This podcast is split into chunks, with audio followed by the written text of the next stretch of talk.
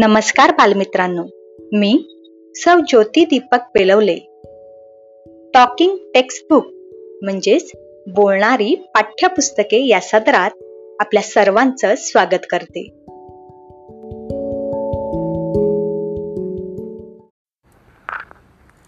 आज आपण इयत्ता चौथीतील मराठी विषयातील पंधरावा पाठ आनंदाचं झाड ज्याच्या लेखिका आहेत लीला शिंदे. हा ऐकूयात. आमच्या शेवग्याला सुंदर हिरवट पोपटी नाजूक पालवी फुटली होती. झाड जोमानं उंच उंच वाढत होतं. नाजूक पानांची हिरवी नक्षीदार जाळी पसरली होती.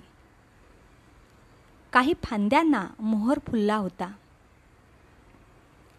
पांढऱ्या रंगांच्या फुलांचे घोसच्या घोस झाडावर लोंबत होते. हिरव्यागार झाडाला पांढरा शुभ्र फुलांचा फुलोरा उठून दिसत होता.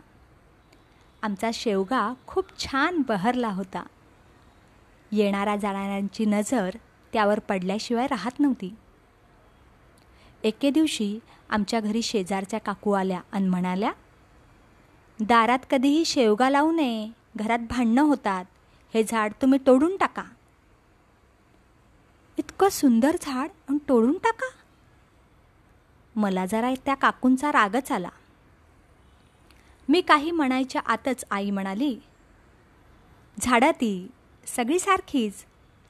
उलटं झाडं किती परोपकारी असतात. ती का बरं आपल्याला भांडणं लावत असतील? आपण माणसंच असा विचार करतो. झाडं तर आपल्याला फळं देतात फुलं देतात सावली देतात पक्ष्यांना घरं देतात आधार देतात. मी हे झाड लावलं ते जोपासण्यासाठी तोडण्यासाठी नाही.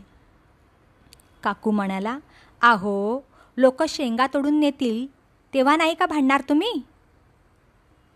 आई म्हणाली नेऊ देत नेल्या तर खाण्याचीच वस्तू ती.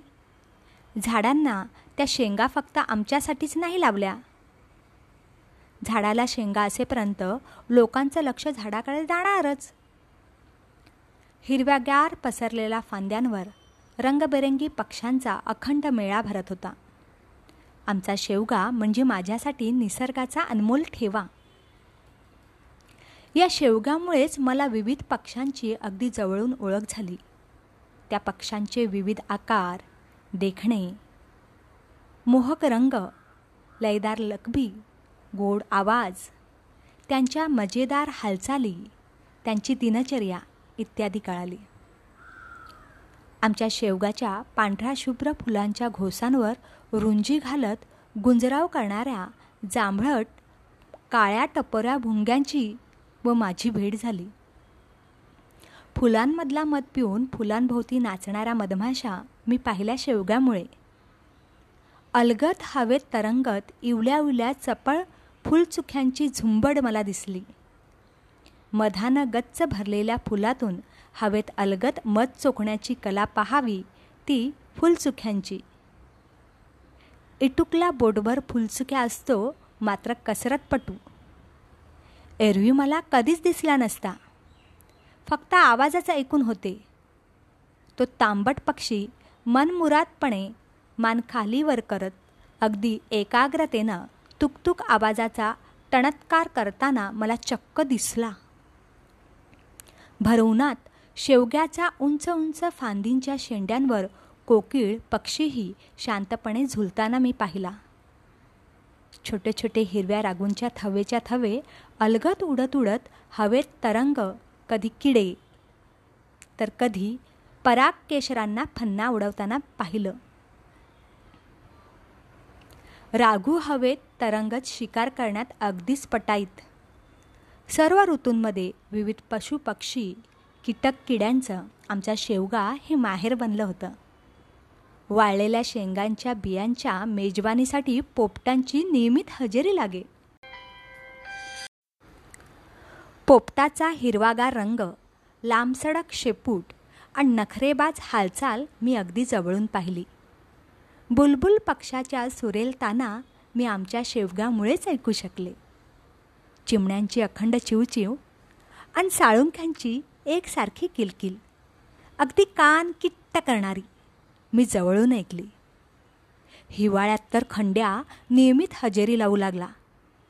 एरवी मी खंड्याला चित्रातच पाहिलं होतं. खंड्याचा तो देखणा मोरपंखी निळा रंग अनुरूप. बागदार मोठी चोच.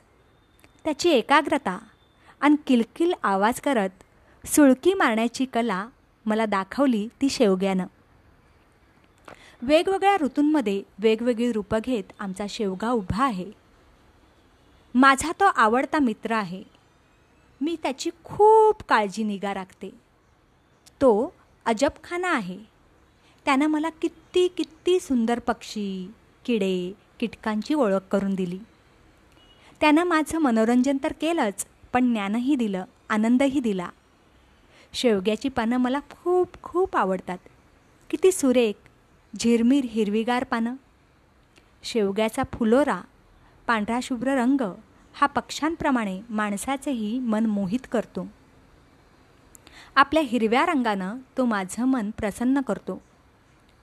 रोज नवीन उत्साह माझ्यात निर्माण करतो.